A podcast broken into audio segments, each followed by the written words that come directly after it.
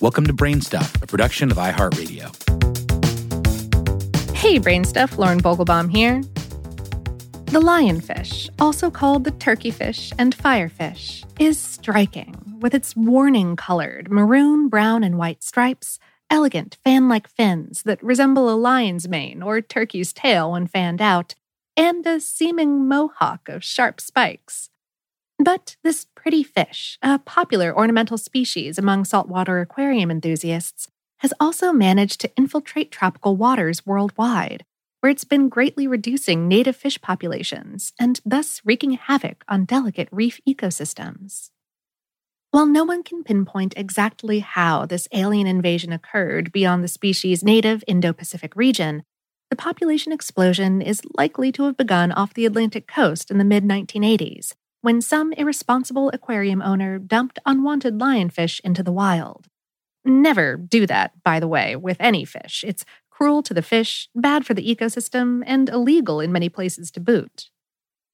Ocean currents and hurricanes have since aided the lionfish's spread from Florida's Atlantic coast to the Bahamas, throughout the Caribbean Sea, and into the Gulf of Mexico. They're mostly found in warm tropical waters within a variety of habitats, from rocky bottoms to coral and artificial reefs, and can be seen at depths of up to 300 feet or about 90 meters. We spoke by email with Alex Lawler, a senior aquarist at the Aquarium of the Pacific in Long Beach, California. She said, Lionfish have been a problem as an invasive species in the Atlantic Ocean since the first sighting in Florida in 1985.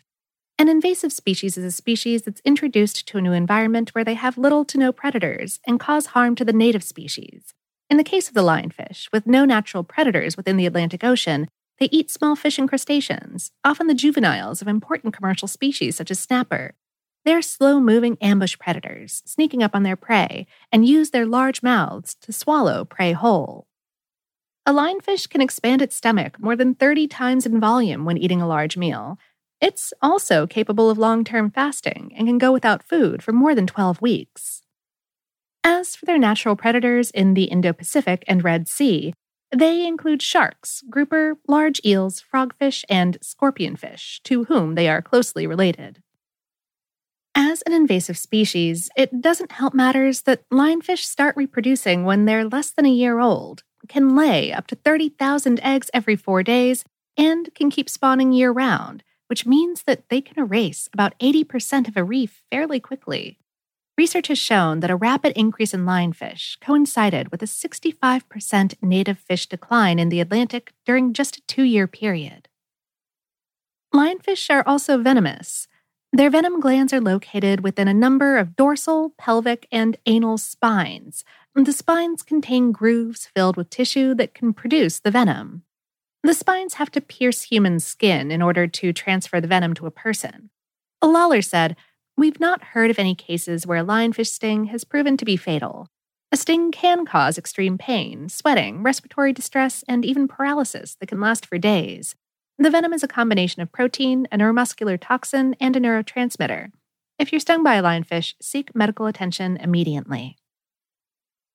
As with many other animals, the best and safest way to enjoy seeing lionfish is to observe them from a distance. Lawler said, Keep an eye out for their distinctive coloration when spending time in environments known to be home to lionfish. Be continuously observant of where you put your hands and feet in the water as lionfish often like to rest along ledges and crevices during the day. It is legal to keep lionfish as pets here in the US, though, as always, read up on the species before adding one to your tank. Lawler said, It is illegal to release a lionfish into the wild. There are a few kinds of lionfish available for purchase at most pet stores, with some of the best species for home enthusiasts, including the Russell's lionfish, spot finned lionfish, and dwarf fuzzy lionfish. While most of these fish have the same needs, they are different sizes and will require different tank sizes. Being rather aggressive predators, lionfish should not be put in a tank with any smaller fish, crabs, or shrimp, because they will likely devour them. All that being said, people do eat lionfish.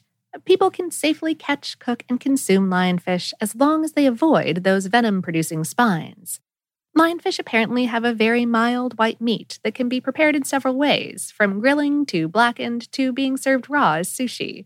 Though Lawler noted that some places in the Caribbean where lionfish are found are also hotspots for ciguatera fish poisoning, which is an illness that humans can get by eating reef fish that are contaminated with the ciguatera toxin, which is produced by microorganisms that live in the water and gets passed up the food chain. As with any fishing or other food collection, always consult best practices and local guides to learn how to obtain and eat foods safely.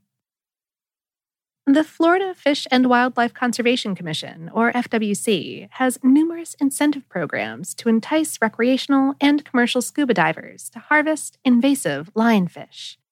One of the most successful is a derby, where spearfishing divers spend a day working together to remove as many lionfish as they can with the largest derbies awarding prizes to the teams or individuals who catch the biggest, smallest, or most lionfish.